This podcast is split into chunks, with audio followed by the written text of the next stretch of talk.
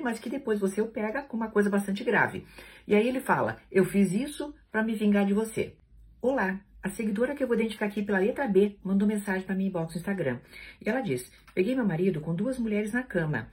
Ele me culpa por isso, porque ele pegou a mensagem no meu celular. Ele afirmou por essa mensagem que eu ia trair ele, mas não ia. Sei que fiz errado em conversar com outra pessoa estando casado. Essa situação foi em março, que peguei ele na cama com duas mulheres, acertamos, vida que segue. Mas no fundo vi que, ele, que não perdoei ele. Depois desse caso, comecei a ter insônia e pesadelo, todo antes de dormir. Essas cenas vêm na minha cabeça e não sei o que eu faço. Bem, querida, não vamos agora começar a ver quem começou primeiro, né? Quem nasceu primeiro, o ovo ou a galinha. O que a gente acaba percebendo é que muitos casais, é, ainda que sejam formados por pessoas que separadamente não são tóxicas, às vezes a mistura é uma mistura tóxica. Sabe aquela coisa de misturar é, água sanitária com vinagre, que acaba saindo aquela mistura tóxica?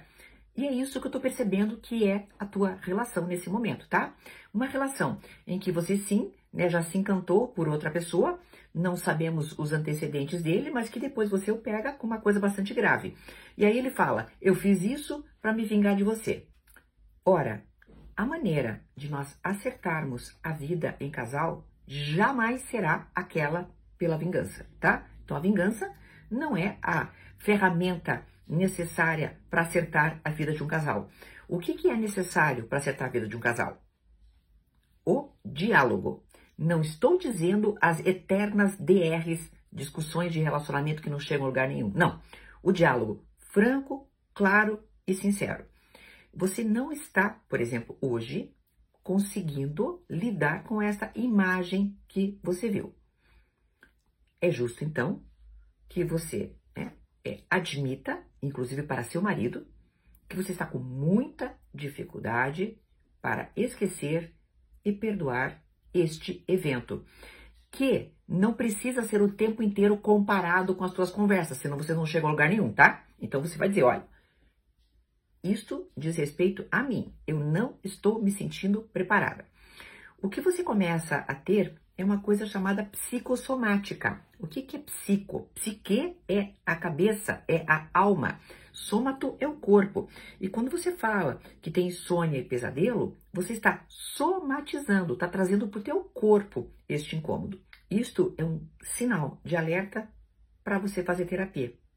Porque o corpo está começando a falar e antes que você fique doente, antes que você caia em depressão ou antes que você tenha crises ansiosas, comece a elaborar essas questões. Qual é a dinâmica nossa que nos faz ficar tão tóxicos? Qual é a, a, a minha proposta de vida de casal? Qual é a proposta do meu marido? Ah, Maria, eu deveria fazer terapia de casal ou terapia separada? Eu sugiro que, inicialmente, você faça a tua terapia, tá? Antes que a gente tenha somatizações cada vez piores. Eu conheço pessoas que caem em depressão profunda e fica bem difícil sair delas, tá? Então a depressão ela dá sinais e ela atua, tá começando ali a mostrar. E pode ser até uma ansiedade que esteja começando a dar sinais, que também pode se transformar numa coisa muito ruim. Posteriormente, sim, uma terapia de casal seria excelente. Mas compreendam uma coisa: nunca usem a ferramenta, nunca usem o instrumento da vingança para resolver as coisas. Porque a gente não resolve absolutamente nada. A gente só piora a vida em casal. Até uma próxima!